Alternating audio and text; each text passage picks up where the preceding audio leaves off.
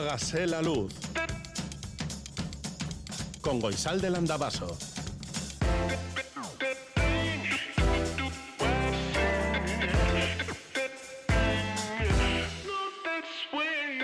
Kaixo, egunon guztioi, goizeko zazpiak eta bost minutu dira, igandea da, y ya sabemos quiénes son las ocho personas que se irán el día dieciocho de diciembre a Iruña, más nerviosas que el resto. Bueno, a alguien del resto también irá nerviosa y nervioso, pero seguramente ellos ocho lo superan con creces. ¿Cómo estás por ahí? Las calles están muy, muy mojadas esta mañana, al menos aquí en la zona de la costa. Así que salid mmm, con paraguas, os iba a decir, pero yo saldría más que nada con bufanda, porque hace bastante frío también. Si quieres contarnos algo, a lo mejor ya has salido, estás trabajando, llevas toda la noche trabajando y sabes mucho mejor que nosotras y nosotros el frío que hace ahí fuera. seiscientos ochenta y ocho, ochocientos cuarenta, ochocientos cuarenta con el cero cero tres cuatro si escribes desde Iparralde. Este es el WhatsApp de Radio Euskadi. El nueve cero uno cuarenta y cuatro cero cuatro cero cuatro es el teléfono de la audiencia y hágase la luz arroba e i te be punto eus es nuestro email. Nota de voz número veinticuatro. trece cuarenta y cinco de la mañana. Sonido de cazuelas. Bueno, más bien estruendo de cazuelas. Y muchos insultos a la vida, al tiempo que discurre, a las casualidades, a esas pequeñas cosas que nos despistan. Se me han quemado las lentejas. ¡Qué faena que se te quemen las lentejas! Estoy por prepararle un tupper de pisto para que mi vecina coma. Ella sigue insultando la fatalidad de la vida que ha hecho que ese manjar llamado lentejas decidan achicharrarse en el Caribe de las cazuelas de mi vecina.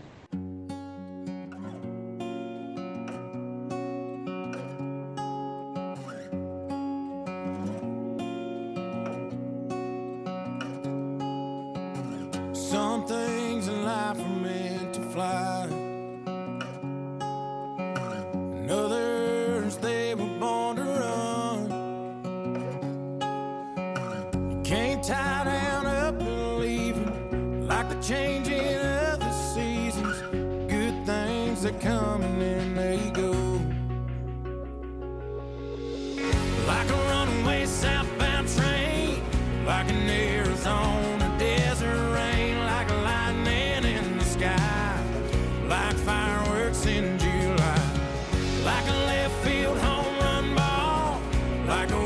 Shot at last call, it's like she was made for moving on. That girl is going, going on.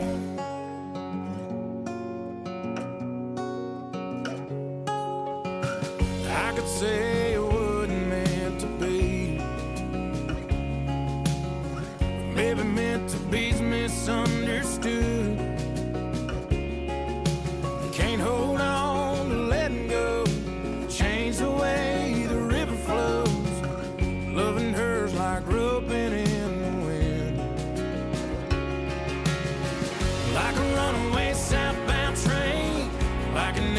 on the desert rain, like a lightning in the sky, like fireworks in July, like a left field home run ball, like a whiskey shot at last call, it's like she was made for moving on, that girl is going.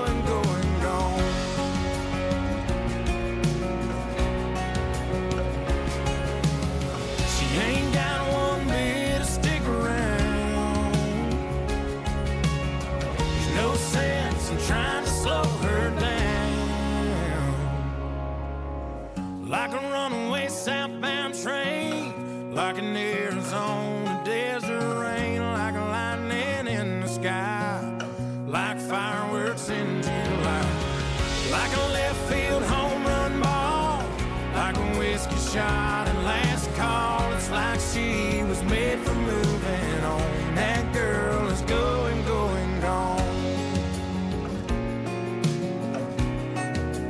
going.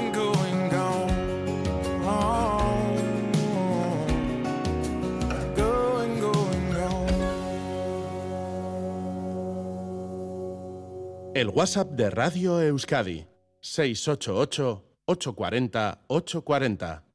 Hágase la luz.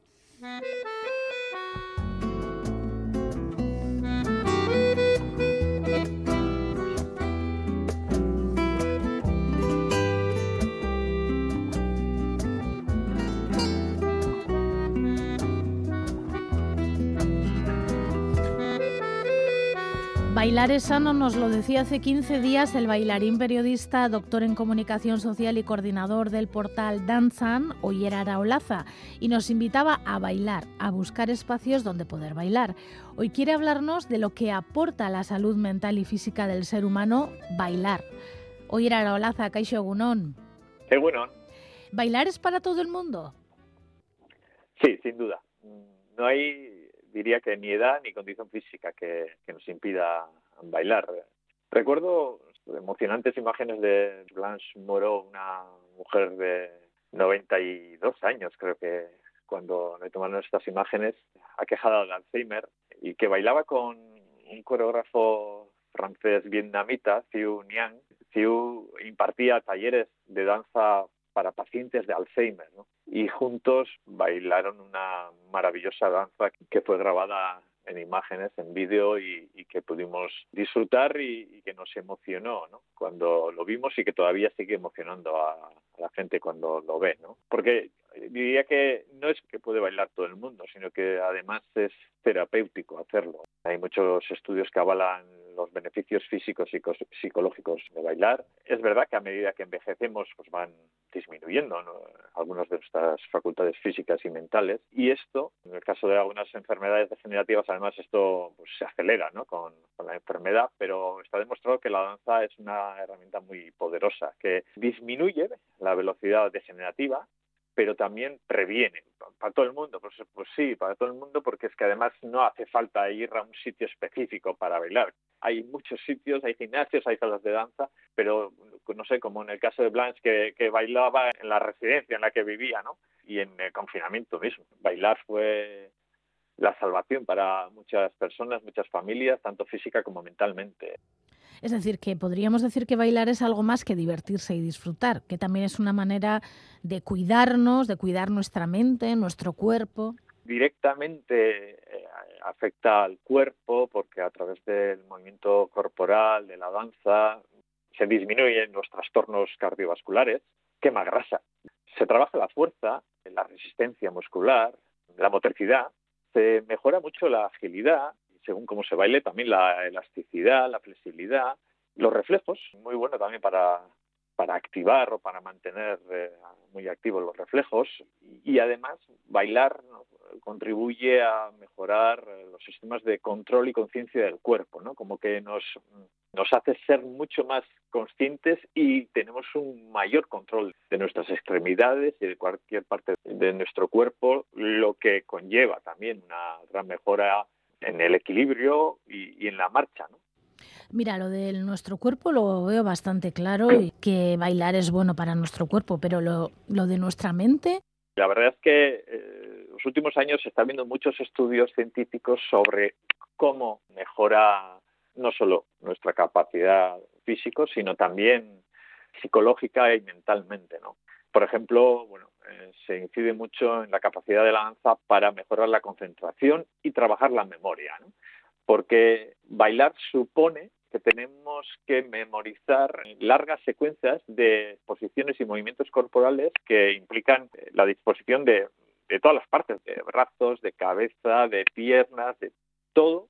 Tiene que ir colocado en un sitio concreto, en el tiempo, en el espacio y además en función de... del resto que está bailando con nosotros también, ¿no? Y esto eh, conlleva consigo pues mejoras cognitivas y emocionales, porque esto tiene también que la danza va generalmente o muchas veces va con la música, se activa en el, en el cerebro relacionado con procesos de empatía, y esto hace que todos los sentimientos que tenemos eh, en nuestra memoria, que muchas veces están relacionados con emociones y, y, y músicas o, o posiciones corporales, ¿no?, se, se ponga todo, todo a bailar. Recuerdo que una vez entrevisté a una profesora de danza que imparte talleres de danza para mujeres, que ella confesaba que la mayor satisfacción, ¿no?, que, que le daba eh, su profesión es que cuántas mujeres se le acercaban para decirles que bailar les había salvado la vida, ¿no? Y, y la verdad es que esto también se ha visto que como estimulante, eh, cuando se usa la danza para no sé, reactivar personas que están en una, una situación de, muy crítica, es muy rápido. O sea, eh, es, es prácticamente inmediato. En cuanto empiezan a bailar, se empiezan a ver las, las mejoras, tanto cognitivas, físicas, emocionales y sociales. Y la parte social es súper importante también, porque la mayoría de las veces se baila con otras personas. ¿Y los sistemas de salud públicos contemplan el baile dentro de sus terapias o de sus programas de salud pública? Hasta hace poco no es un tema que se haya trabajado mucho desde los sistemas de salud pública, pero cada vez más. Deberíamos tener en cuenta que ya hace algunos años, por ejemplo, en, tanto en Estados Unidos como en Gran Bretaña, los sistemas de salud han empezado a abordar este tipo de planteamientos, tanto de terapia como de, de prevención. La Organización Mundial de la Salud recogió en sus recomendaciones al comienzo de de la pandemia.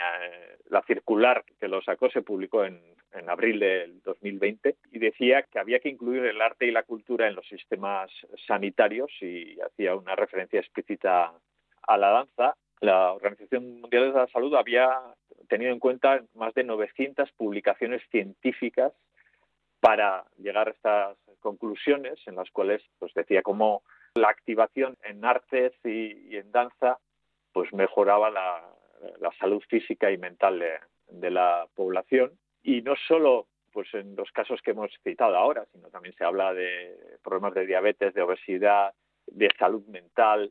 En el tema del Alzheimer, por ejemplo, que nombrábamos a Blanche al comienzo, hay muchos tratamientos de terapia contra el Alzheimer que están usando la danza. En el caso del Parkinson también, en Estados Unidos hay una compañía de danza muy conocida, muy reconocida, que es la de Mark Morris, que tiene un programa desde el dos mil dieciséis eh, dirigido específicamente para enfermos de Parkinson y es un programa de danza. Y aquí, aquí mismo tenemos muchos ejemplos también de, en este sentido, como bueno, el coreógrafo, el bailarín Iker Arrue, que está desarrollando también una enorme labor en este sentido. Y como referencia en el País Vasco citaría también a Becky Siegel. Ha sido una bailarina y una coreógrafa excepcional, es estadounidense, que se formó en las grandes escuelas de la danza moderna de Estados Unidos, con Martha Graham, Merce Cunningham, Melissa Haydn, y bailó en compañías de Nueva York hasta que en los años ochenta se afincó primeramente en Barcelona y después en, en Pamplona. Y en Pamplona trabajó en la Escuela de, de Teatro de, de Navarra hasta que fundó en mil novecientos noventa y cuatro la compañía Tempo Móvil. Y con la compañía Tempo Móvil nos ha ofrecido infinidad de espectáculos de danza contemporánea que hemos disfrutado veinticinco, treinta años, hasta que en el dos mil trece comienza a trabajar con enfermos crónicos, tanto de minusvalías como de procesos degenerativos. Y desde entonces, pues la verdad es que pues se está haciendo una labor increíble en este sentido. Bueno, y eso hemos escuchado en, en, bueno, digamos en terapias y en programas para gente más mayor. Pero para los más pequeños, ¿en la escuela se tienen en cuenta los programas de baile? Pues no se tienen en cuenta, aquí por lo menos. Y esto para mí es un, una deficiencia tremenda. Y ahora justo además que el Gobierno Vasco está, bueno, el Gobierno Vasco y el Parlamento, y estamos un poco, toda la comunidad educativa está debatiendo sobre la nueva ley de educación. Para mí es un tema que se está quedando muy, muy al margen, no se está teniendo en cuenta y, y me parece tremendo. Porque muchas veces se habla como referente educativo Finlandia, y fíjate que en Finlandia se han hecho investigaciones en este sentido. Lo primero que concluyeron es que desde el momento en que los niños se les levanta de la mesa y comienzan a activarlos físicamente, las mejoras en el trabajo que tiene que hacer el ámbito educativo son tremendas. Eh, hay un informe que, que se hizo en Finlandia con, a raíz de esta cuestión que me parece muy interesante porque hay cierta conciencia sobre la importancia de la activación física, pero está muy dirigida al mundo del deporte. Este informe de Finlandia advertía de que esta excesiva dirección de la actividad física hacia el deporte tenía una parte muy, muy negativa, y es la presencia que tiene la competitividad en el deporte. Esta competitividad hace que muchos jóvenes y niños se retraigan, que se alejen de la activación física, de la educación física, porque la competitividad les deja experiencias negativas que ellos asocian con la actividad física, ¿no? Y entonces la danza en este sentido es, es lo opuesto, es lo opuesto o debería serlo, porque cualquier manera de bailar es una buena manera de bailar. Eh, esta semana que ha sido fiesta en Eibar y en la romería que estábamos eh, bailando había una persona que estaba bailando en silla de ruedas, en colaboración con, con la persona que conducía la, la silla, pero activando a su momento todo lo que podía en su cuerpo, que es mucho. Esto en cuanto al baile en general, pero en cuanto al, en concreto al baile, por ejemplo, a los bailes vascos, Euskal Dantzak, creo que hay algún estudio que, bueno, confirma que es beneficioso para la salud. La verdad es que la mayoría de los estudios que se habían hecho hasta ahora han sido pues, a nivel mundial y, y se han fijado en otro tipo de danzas, pero en los últimos años hemos empezado aquí también a hacer investigación en ese sentido y concretamente mi hermana eh, le ha tocado, ha decidido hacerlo de esta manera y su tesis doctoral, la de Mayelena Araolaza en, en fisioterapia, iba encaminada de ver cómo puede ayudar o mejorar la práctica de la Euskal Danza a, a personas que a partir de cierta edad están bailando y, y lo comparó con mujeres que no bailan pero que pasean o que caminan, ¿no? Porque lo de caminar o salir a pasear es una de las recomendaciones que se hace muchas veces porque está bien contrastado la mejora que ello conlleva y entonces pues la idea fue esta, ¿no? Compararlo con mujeres que bailan y que bailan Euskal Danza, ¿no?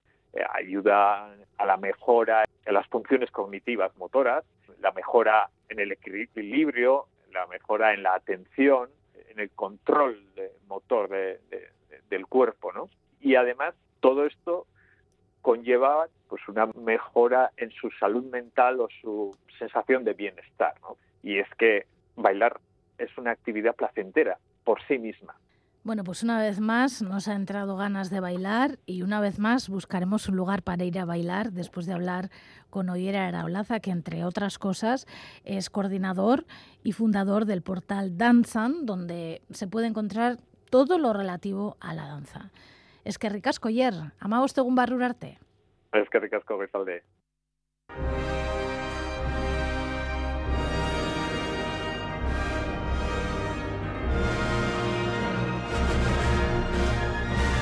Félix Linares destruye el universo.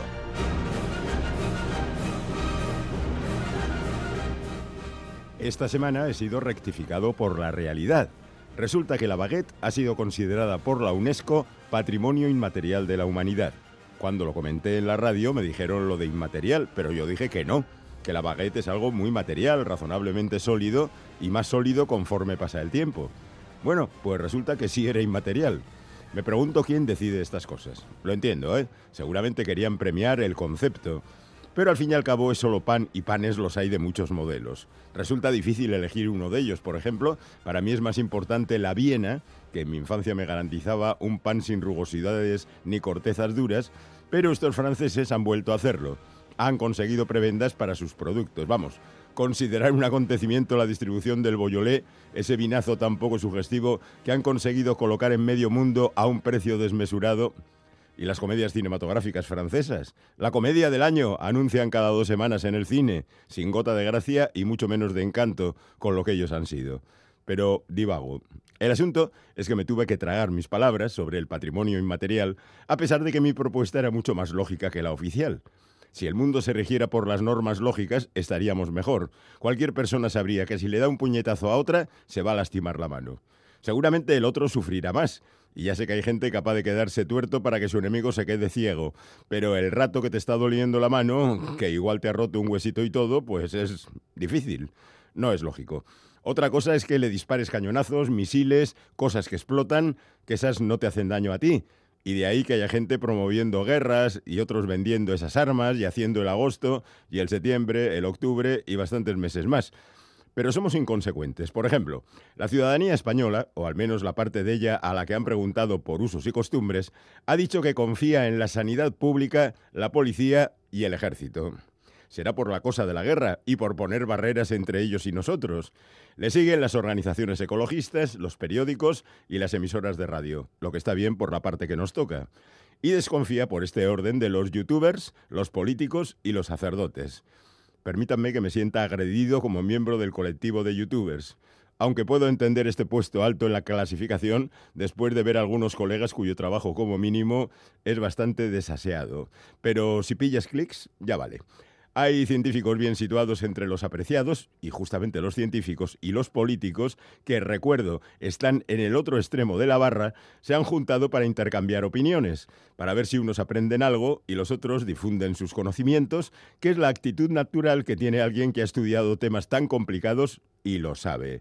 Lo grande es que mientras los científicos eran presentados previamente a sus compañeros de aventura con todas sus especialidades, los políticos lo eran solo por su nombre, porque intuían los organizadores que podría haber rechazo antes de tiempo y de que los sabios se negaran a compartir horas con algunas personas que no eran de su cuerda. Malos tiempos para las relaciones, enfangados por la adscripción a un partido político, ¿ven? Ya estamos saliéndonos de la lógica, luego se acaba encumbrando la baguette. Y por otra parte, esto evidencia que los políticos, los que no son de primera fila, no son conocidos, que igual no han estampado su firma en los documentos de alguna comisión, o le han atrapado los reporteros con sus micrófonos en los pasillos un poco antes de decir eso tan famoso de «yo, lo que diga mi partido». Hombre, si hubiera sido Adolfo Suárez Illana, conocido que después de vagar cual alma perdida por los pasillos del Congreso y de sentarse en la mesa principal del hemiciclo durante años, ha decidido que ya está bien, de que le humillen y se marcha. Y sus compañeros se han desatado a cantar sus virtudes y su titánico trabajo, aunque las caras, salvo excepciones, parecían decir que ya era hora. Lo de las caras entusiastas eran los que no le conocían. Debe ser duro estar ahí durante tanto tiempo a la sombra de tu padre y sabiendo que te aguantan porque ahí hay sitio para todos. Pero ya estamos otra vez en lugares sombríos y de aspecto lúgubre. No, hemos entrado en el mes de la Navidad y creo que hay que dar un paso más hacia la juerga. Venga, ahí va. Cara de Levín ha decidido donar sus orgasmos a la investigación. Vaya, al final nos ha quedado un cotilleo bastante científico este, ¿eh? Bueno, que digo que Cara de Levín ha decidido donar sus orgasmos a la investigación porque intuye que el dato de que las mujeres alcanzan solo en un setenta por ciento el orgasmo en la práctica sexual es además exagerado. Ella cree, por comentarios de sus amigas y conocidas, que no pasa del veinte por ciento. A mí me parece que cualquier cosa que se haga en beneficio del placer de la humanidad es siempre positivo. Yo también colaboraría si no supiera ya que la parte masculina de la parte contratante está por el noventa y cinco por ciento. Lo extraño es que haya un cinco por ciento que haya confesado que no alcanza la cima. Propuesta para esta semana: seguir intentándolo.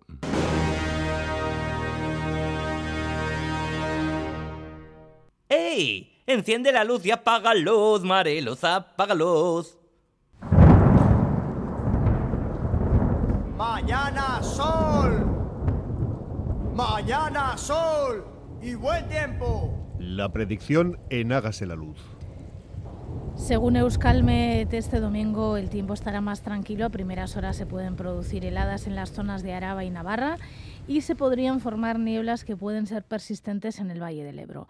En el resto, a medida que avancen las horas, irán predominando los amplios claros y la tarde será más agradable. Soplará viento del sur con brisas por la tarde cerca de la costa y ayudará a que se recuperen ligeramente las máximas, aunque se seguirá manteniendo el ambiente frío. Las temperaturas de nuestras capitales en estos momentos son frías. cuatro grados en Bayona, seis en Bilbao, tres en Donibane Garasi, cuatro en Donostia, uno en Gasteiz y dos en Iruña y Maule. Y en otras ciudades hay ocho grados en Barcelona, catorce en Casablanca, cero en Oslo, tres en Madrid y en París, once en Roma, dieciocho en Santiago de Chile, ocho en Dublín, dos en Glasgow, nueve en San Francisco, veinte en Auckland, diecisiete en Johannesburgo. En Hamburgo no tienen grados, o sea, cero, y cuatro bajo cero en San Petersburgo.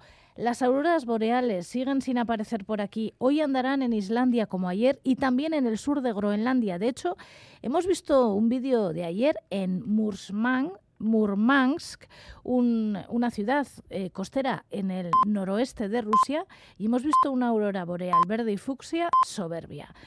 Lo hemos visto en internet, ¿eh? Bueno, las estaciones de esquí. En Larra Belagua es que está abierta, hay trece kilómetros de pistas, entre diez y cuarenta centímetros de nieve dura. En Aret San Martín Guarría está abierta, hay diecinueve kilómetros de pistas, siete remontes abiertos, entre treinta y cinco y ochenta centímetros de nieve dura, un riesgo de, alu- de aludes dos sobre cinco y previsión de nieve y temperaturas bajo cero. En Irate y Abodí también nevará y también hay temperaturas bajo cero, pero no está abierta. La temperatura del agua en la costa del Golfo de Vizcaya es de dieciséis grados, la altura de las olas en la costa del Golfo de Vizcaya es entre un metro y medio y dos metros, y nos vamos a las olas, hasta la Galea. Egunon, Andoni. Egunon. ¿Cómo está la mar? Bueno, pues esperamos viento oeste o suroeste, fuerza tres a cuatro, y desde el mediodía habrá viento variable, fuerza uno a dos. El tiempo lluvioso, visibilidad mala o regular. Y el estado de la mar, marejadilla, tendiendo a rizada al mediodía. Mar de fondo del noroeste, de dos a tres metros. Y las mareas, eh, la primera baja mar del día pues es en este momento, a las siete y treinta y cuatro minutos. Segunda baja mar a las veinte y cero uno minutos. Y la pleamar culminará a las trece y cincuenta y seis minutos. Es que ricasco, Andoni, que acabes bien el domingo. Bai, zuei, agur. Agur, gero arte.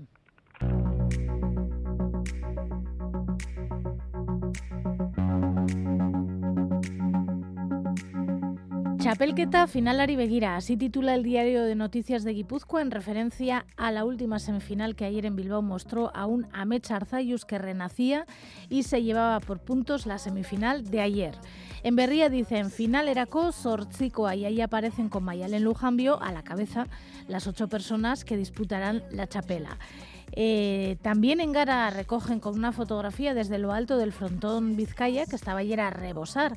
Y en el diario vasco, bajo la fotografía del ganador de ayer, titulan saioa eta finalerako txartela amets arzaiusentzat. En el diario suizo Le Tom hay una noticia que me ha hecho parar. La fotografía que ilustra la noticia es un atardecer, la luna llena que parece que se va a comer el Partenón de la Acrópolis en Atenas, pero el titular va por otro lado.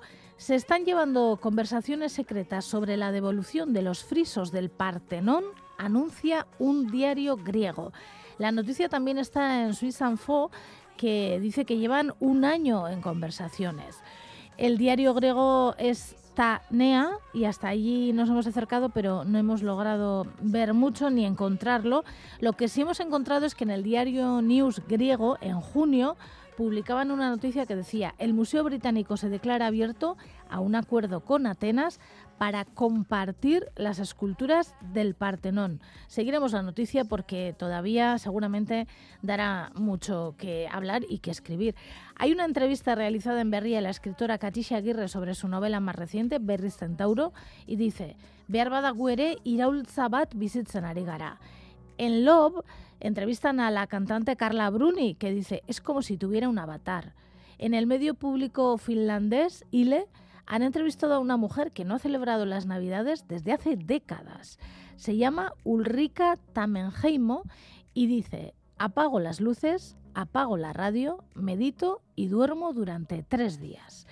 En El Correo han entrevistado a la filósofa y profesora Tere Maldonado, recientemente premiada con el Premio Euskadi por su trabajo Hablemos Claro, que dice: hay cantidad de avances sociales y mejoras en nuestras vidas que se deben a la lucha feminista y son presentadas como si fueran producto del progreso natural. Bueno, y en realidad hay muchísimas cosas más, pero el tiempo está a punto de darnos un mordisco y vamos a continuar.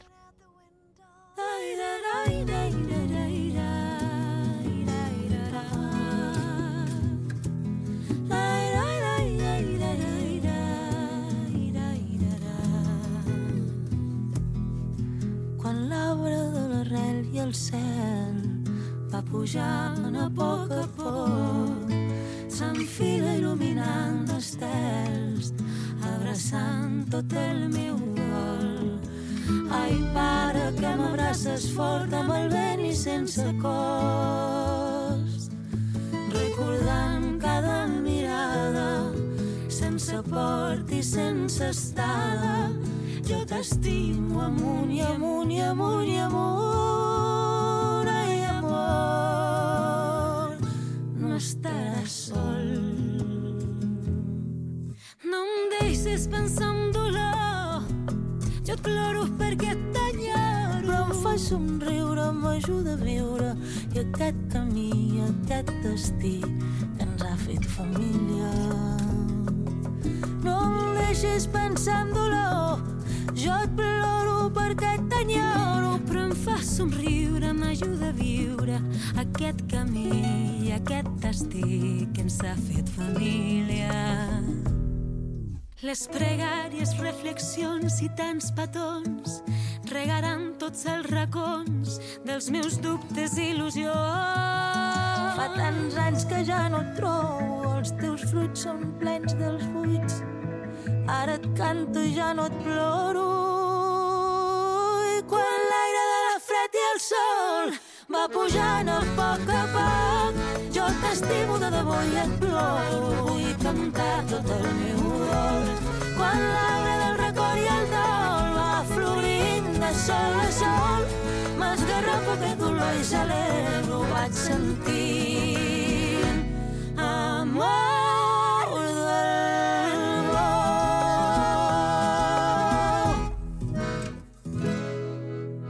món. Hágase la luz.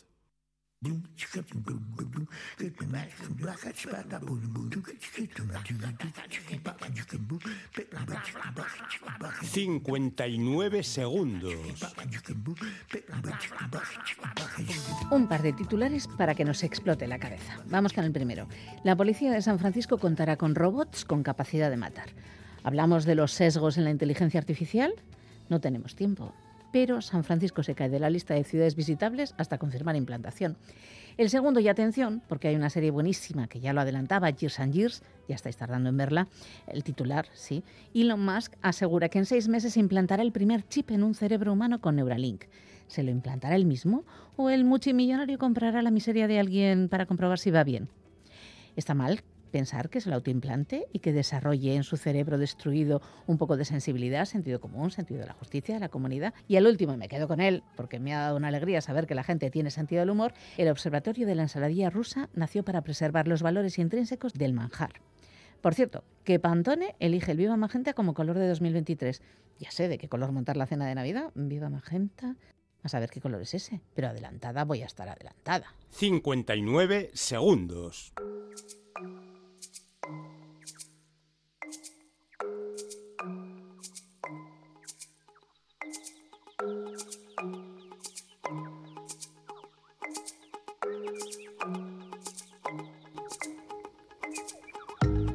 La COP veintisiete, la cumbre internacional contra la crisis climática celebrada en el Cairo, ha sido más complicada de lo que se esperaba. En algunos diarios se ha descrito como la cumbre del desencuentro y la decepción. Con nosotras está Elisa Sainz de Murieta, doctora en Geología, profesora de Euskal Herriko Unibertsitatea, investigadora del B C tres y buena conocedora de este tipo de cumbres, y con ella vamos a hablar. Elisa Sainz de Murieta, Kaixo Egunon. Kaixo Egunon.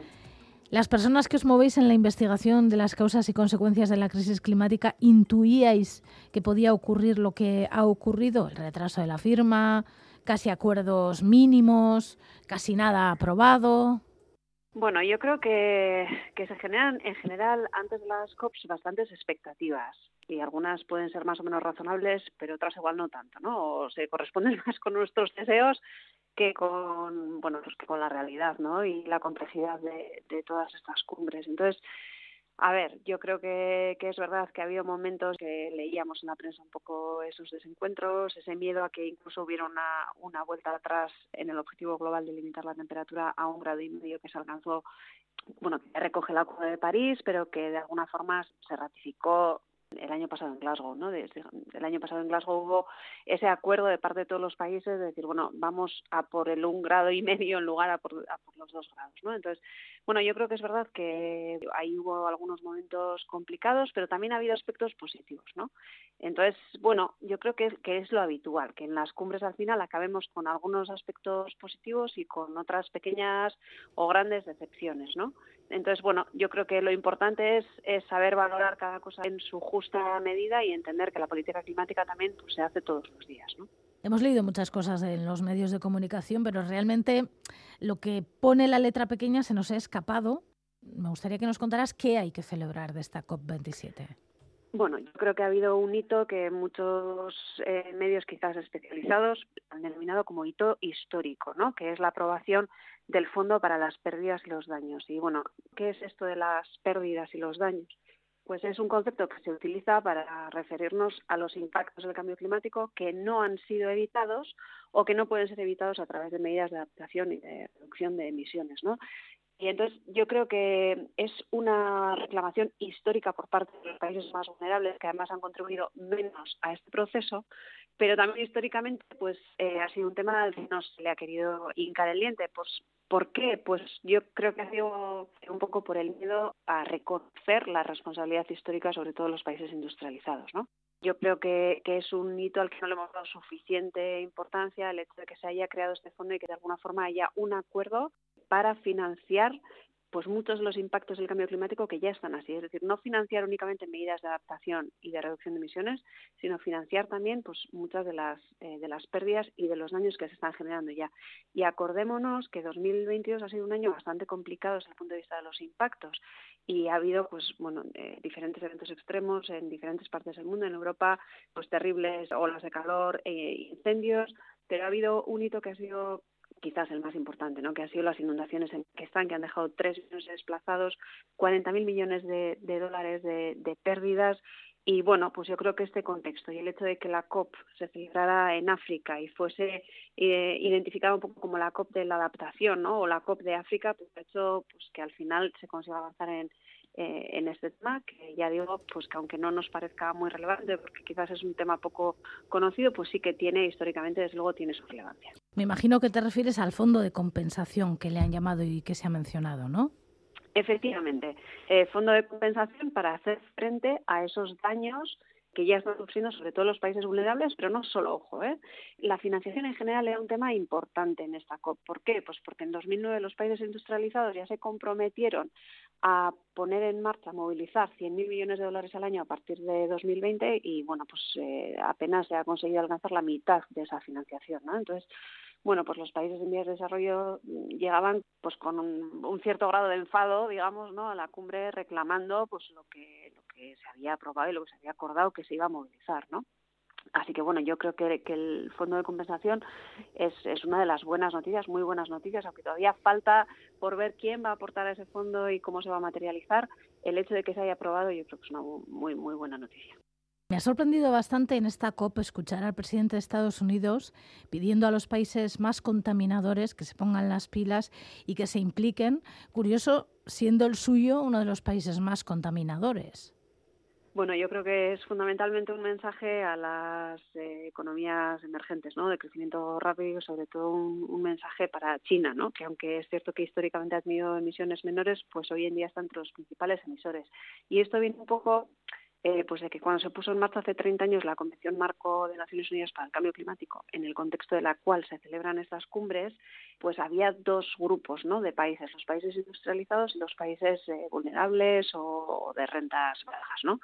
Pero claro, en estos treinta años pues se ha creado, digamos, una, no sé si una nueva categoría, pero desde luego un nuevo grupo de países que no encajan ni como eh, totalmente industrializados ni como en vías de desarrollo, ¿no?, que son pues las economías pues como, como China o India o Brasil, ¿no?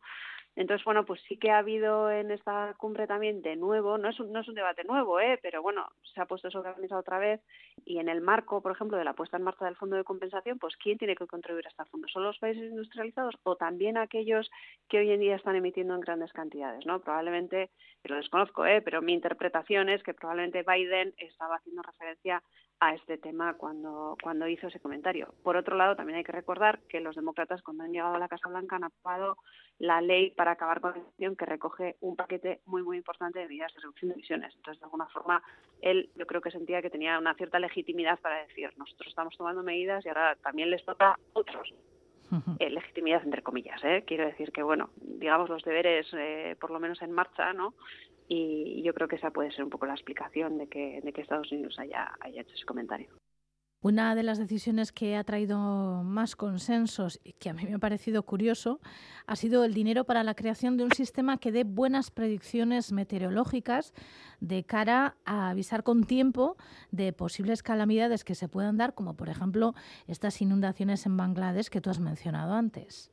es que eh, esto está bastante estudiado, ¿no? Eh, hoy en día el ochenta por ciento de los fondos relacionados con los desastres se destina a la recuperación post-desastre. Hay poquísima inversión en prevención. Entonces, ese es uno de los retos, el, el aumentar todo lo que tiene que ver con la prevención de, de los desastres eh, para minimizar los daños. Entonces, eh, pues algo que es que lo vemos con bastante normalidad en los, en los países industrializados como el nuestro, ¿no? Que son los sistemas de alerta temprana, pues, que nos avisan pues, si viene una ola de calor o si hay riesgo pues, de marejadas en la costa o de vientos.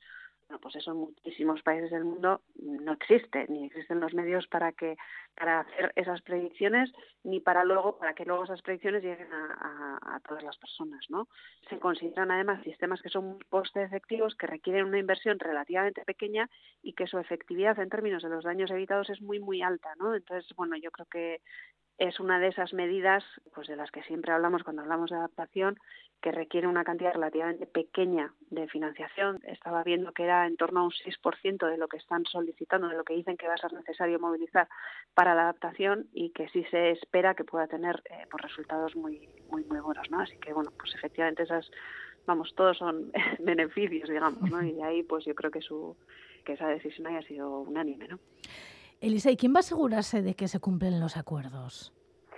Bueno, pues esa es siempre una, una preocupación, ¿no? Que, que nos preguntáis a menudo. Eh, casualidad, el año que viene, en dos mil veintitrés, en la COP veintiocho toca hacer un proceso que se llama de balance global. Entonces, en este proceso de balance global lo que se trata es de hacer un ejercicio que asegure que cada parte está cumpliendo lo que ha dicho que va a hacer. Eh, el Acuerdo de París tiene una arquitectura de abajo hacia arriba, ¿no? Es decir, sabiendo cuáles son nuestros objetivos, que es mantener las temper- la, el aumento de temperatura global por debajo de uno coma cinco grados, cada uno de los países qué medidas va a tomar para contribuir a ese objetivo global, ¿no? Entonces, lo que se trata eh, el año que viene, uno de los puntos importantes será precisamente pues el ver cómo se avanza en este balance global, eh, quiénes están cumpliendo con los compromisos, quiénes no, qué hace falta y hacia dónde se, se avanza, ¿no? O sea que más que quién va a asegurarse va a ser en qué proceso se va a asegurar que, que se están cumpliendo los compromisos y, bueno, pues precisamente el año que viene ese es uno de los objetivos que, que tendrá la COP, ¿no? Revisar si verdaderamente se está avanzando.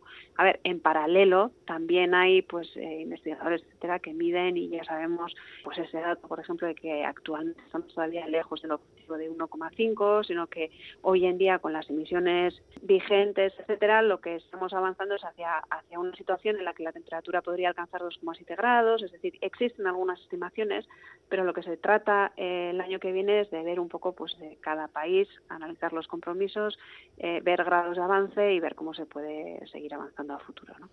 Y en el caso de que no se cumplan, ¿habrá algún tipo de sanciones o eso no se ha estipulado? No, eso no está previsto en, en el acuerdo de, no está previsto en el Acuerdo de París. Eh, también, uh, o sea, sí estaba previsto, por ejemplo, en el protocolo de Kioto y tampoco eso contribuyó a que hubiera un mayor cumplimiento, ¿eh? O sea que, no sé, yo eh, creo que hay que darle un pequeño margen al Acuerdo de París. Es una carrera de fondo, no es un sprint. Es verdad que los impactos del cambio climático los tenemos encima, pero también es verdad que poner de acuerdo a doscientos países es eh, tremendamente complicado. Eh, y que las negociaciones eh, internacionales tampoco lo son todo, ¿eh? Luego hay que hacer seguimiento de lo que hace cada gobierno, etcétera, ¿no? Quiero decir que los los ciudadanos y ciudadanas de, de cada país también tenemos responsabilidad en exigir a los gobiernos que pongan este tema en la agenda y que avancen como es debido, ¿no?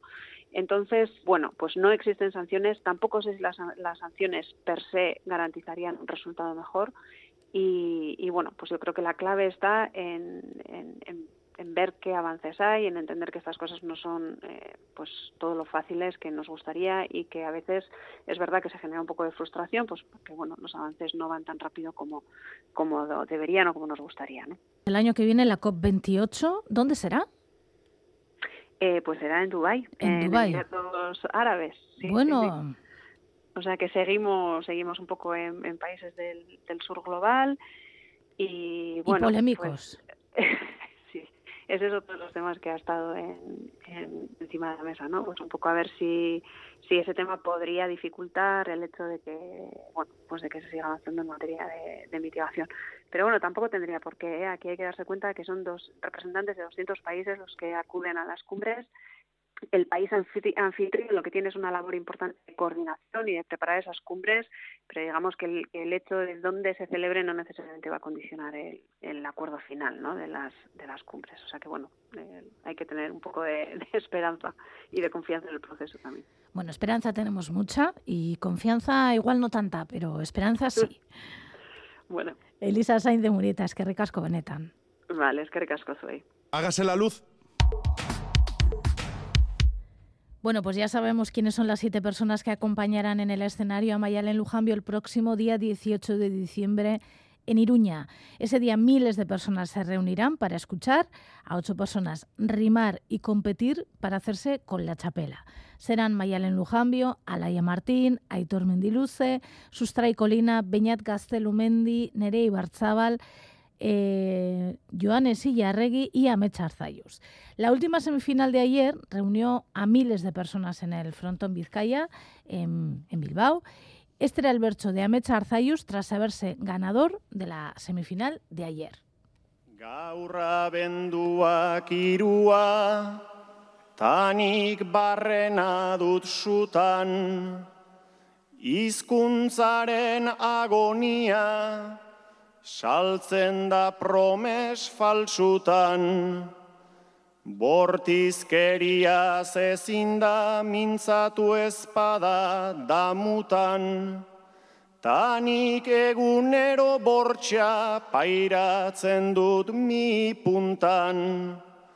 Euskaldun jaio izana zamorratzen aiz batzutan, orain larrialdi globala dago guztion burutan, bukatua dagoela dirudien mundu untan, bukatu gabeko herri bat gelditu zaigu eskutan. Gran bertso de Ametsarzaiz y gran eh, noche la de ayer en cuestión de bertsos. Nos quedaremos ahora con el ejercicio gambara que hacía Beñat Gastelumendi en Bayona el pasado veintiséis de noviembre. La persona que proponía los temas era Iñaki Larretxe Aguirre y es a ella a quien vamos a escuchar con la propuesta del tema y después a Beñat Gastelumendi. Eta hauxe duzu gambarako gaia. Bihar da egun handia. Ez joatea erabaki duzu. Forma berekoa ez da, guztiontzat maitasuna, gauza handia omen dela, kuadrilan dugu entzuna. Lehenago ere heldu zait, besteenen oihartzuna,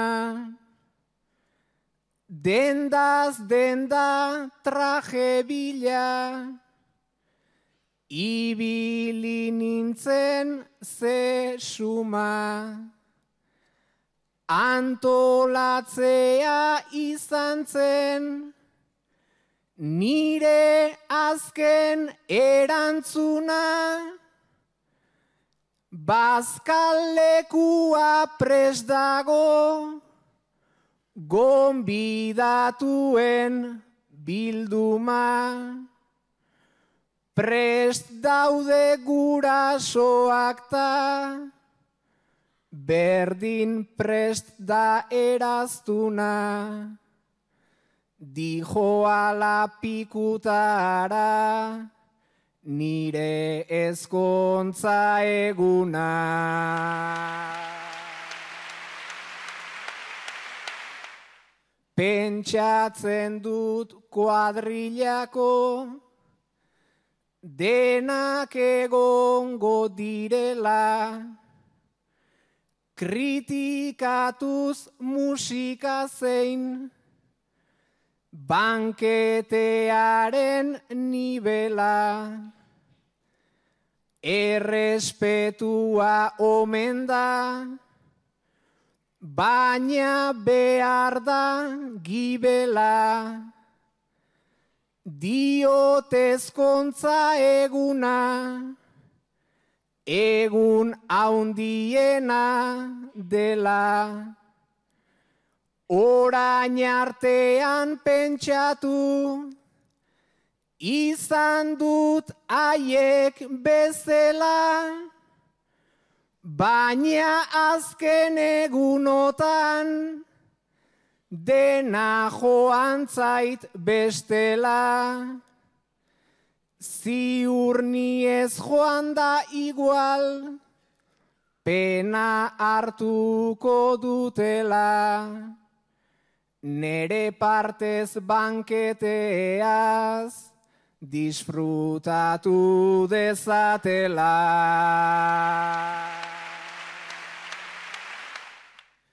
Bikotearekin joango naiz karreteran barrena, Errioxan ardotxo bat hartuko dugu aurrena. Galizian mariskoa, leporaino jan urrena. Aldela goza dezagun, guk denborak dakarrena. Bai badakit biharko prest, aspalditik dago dena. Seguru diskurso bana, ere eginda daudena. Naiz guraso ta lagunek hartu behar duten pena. Nahi duguna izango gara, ez besteek nahi dutena.